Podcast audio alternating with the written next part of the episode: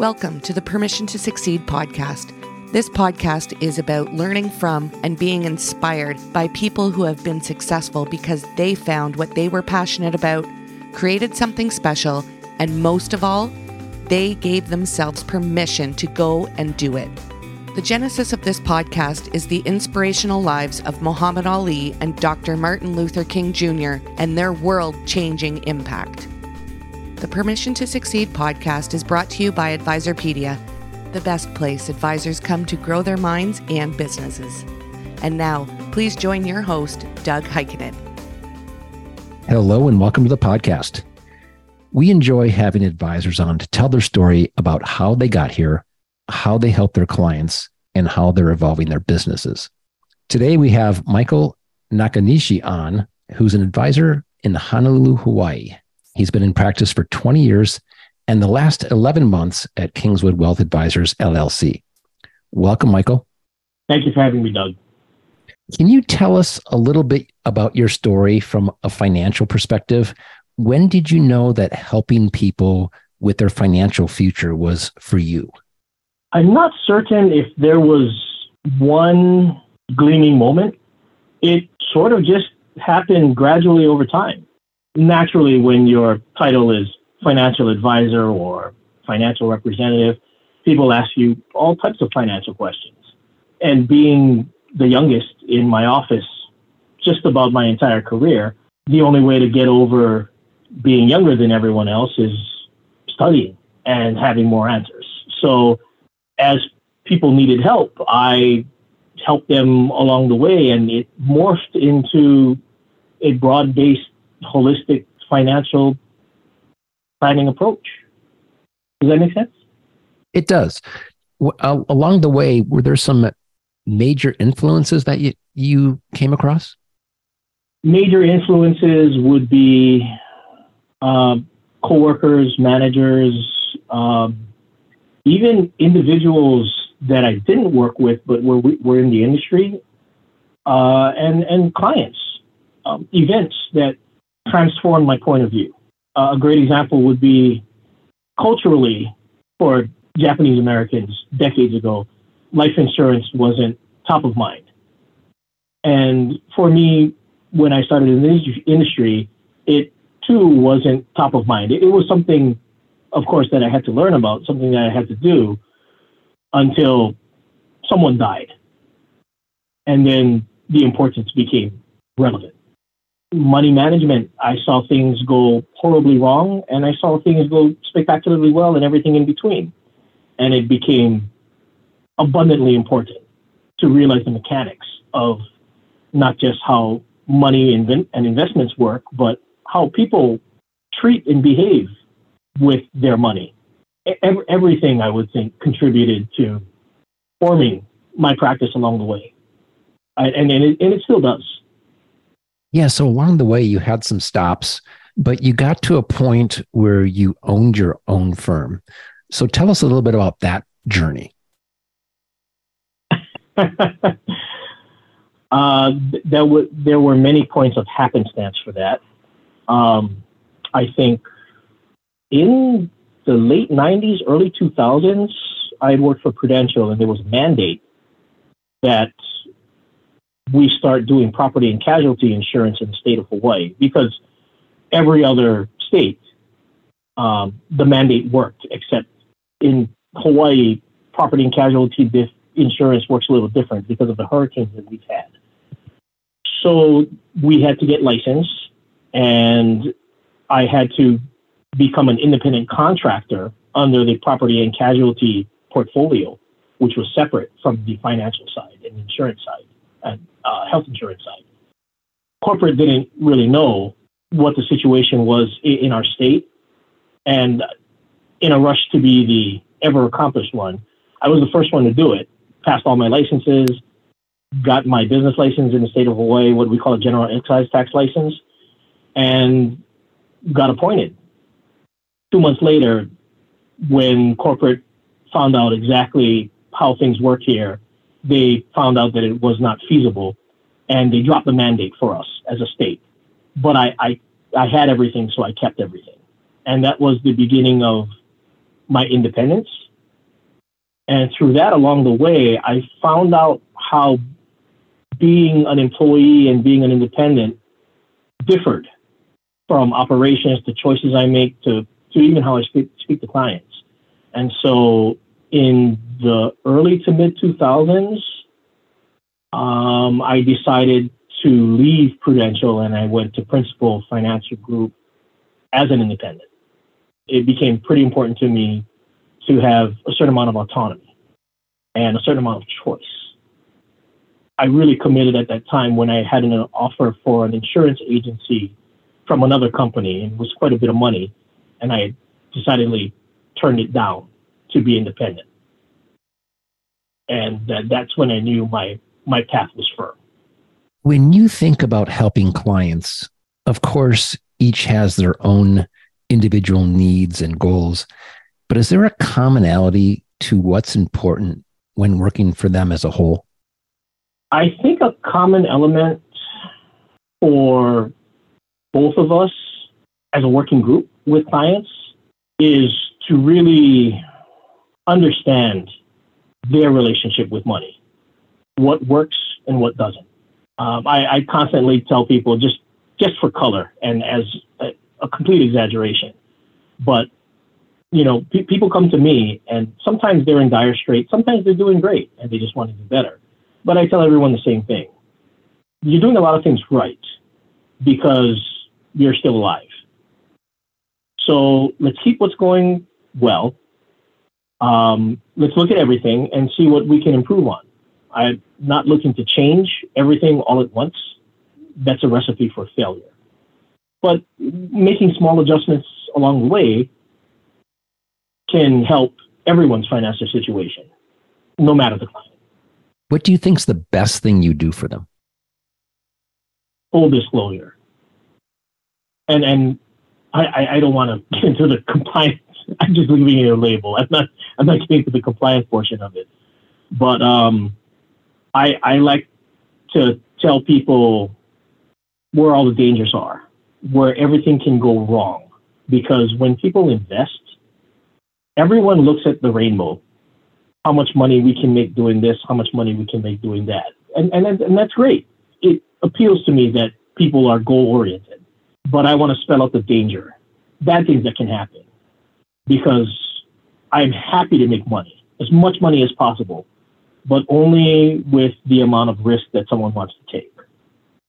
If you can't afford to lose, and, and I have a little hypothetical chart I, I, I, I use, but if you can't afford to lose 60% of your money in any given year and be okay, then maybe a highly aggressive growth, high risk portfolio is not for you. We can always get there later, but dial it back to what you're comfortable with.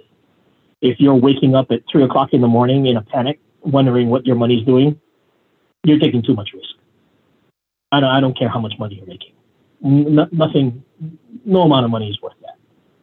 And I, I try, I try to measure everyone's desire for financial growth with the expectation that things will not always go your way. Things you can't win all the time. In fact, losing is on the board.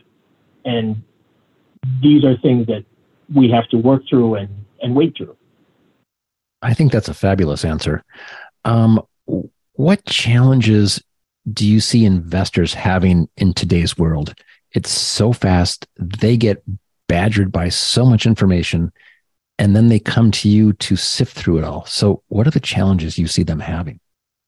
I think you nailed it on the head, Doug. it, it, it is just so much information. It's overwhelming, but also contrived and misleading. There's a lot of a lot of cherry picking, and the hardest thing for investors is, you know, naturally human beings as a species, we're geared to look for the easy button to look for the low hanging fruit. The shortest distance from A to B is a straight line. And we, we've been geared for that throughout. But when that leads to situational unawareness, it becomes dangerous. Someone tells you, oh, I bought this Bitcoin or I did this stock or option and, you know, made 10 times my money. And then no one spells out the danger. Or even recently with I bonds, you know, it was, it was a big craze, but people don't understand just how complicated the interest rate calculations are. And there is a certain amount of risk that you take with those I bonds as well, even though they're, you know, guaranteed by the federal government. I, I think for the investor, there's so many shiny objects out there that it's hard for them to uncover the possible downside of anything without just tremendous effort. The state of financial services is so different from when you started to today. How do you keep it all together, managing your business and your client streams?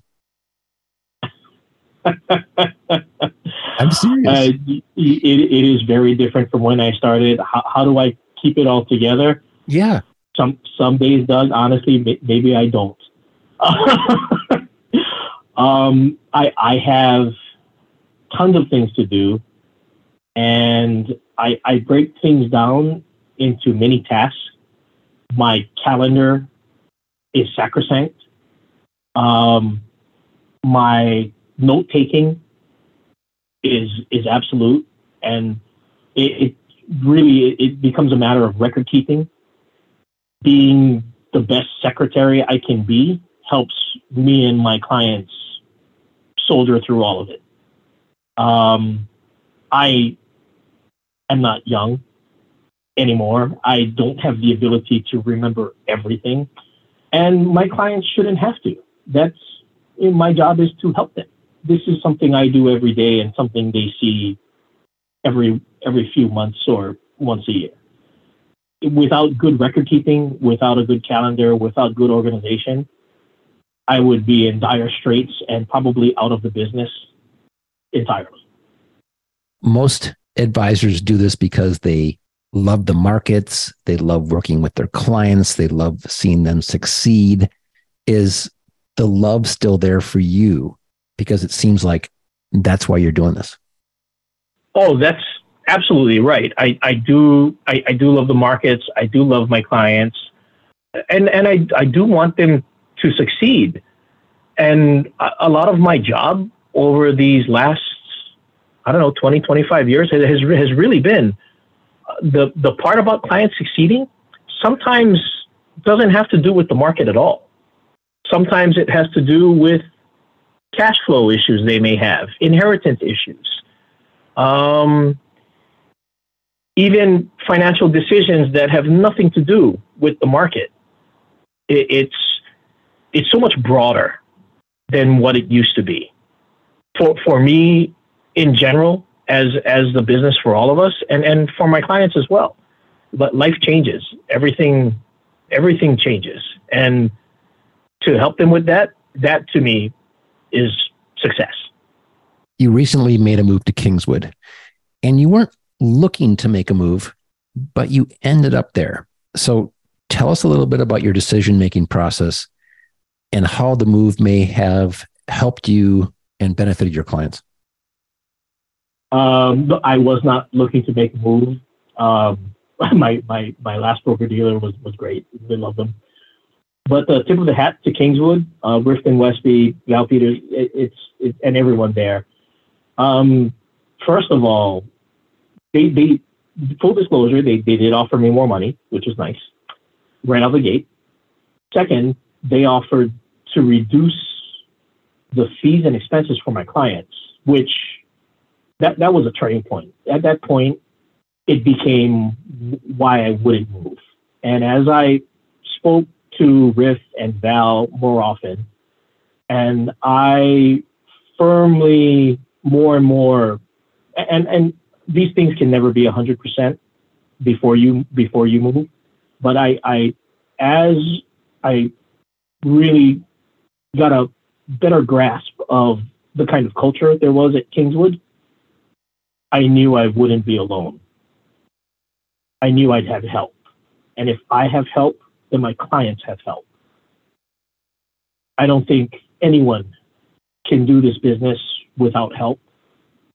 And as the years go by, it becomes heavier and heavier. So, th- really, the lower fees for my clients, the, the more money for me helped. It did steer the ship, but lower fees for my clients and and the help I needed to to really get more work done for each client that I have. Well, now that you've made this move, what do you have planning for your firm? What's got you excited about the future? A possible expansion, and, and, and I say that with a grain of salt because my first focus is more depth of work. For all the clients that I have already, I'd like to, and, and for those that need and want it, I'd like to do more depth of work. I'd like to do more for the people I have already. That is reasonably possible. There, there are things that are going to be not possible where it's cost prohibitive. Um, but they, within within reason, I, I'd like to give them everything I can. And as I gather more clients, I'd like them to see that broad depth of work that I do for others. To me, I think that's how I do my business. I, I'm not necessarily a volume person. You need a certain amount of volume to, of course, survive. But I, I really want to bear down on quality as much as I can. And that gets me excited. But with the help I have at Kingswood, I will be able to increase my volume. How, how much, I, I, am not certain. I, I, I won't know until I can set a deeper quality standard. Does that make sense? It does. It does. Um, Michael, it's been just a pleasure talking to you. And honestly, these are my favorite podcasts talking to advisors who are the ones helping investors be successful. So thank you so much for joining us. Thank you, Doug. I really appreciate the opportunity. To learn more about Kingswood, please visit kingswoodus.com. Please follow us for timely updates on Twitter, LinkedIn, and Facebook, all at Advisorpedia. For everybody at Advisorpedia, our producer, Julia Smallin, our engineer, Tori Miller, and the Power Your Advice podcast team, this is Doug Heikkinen.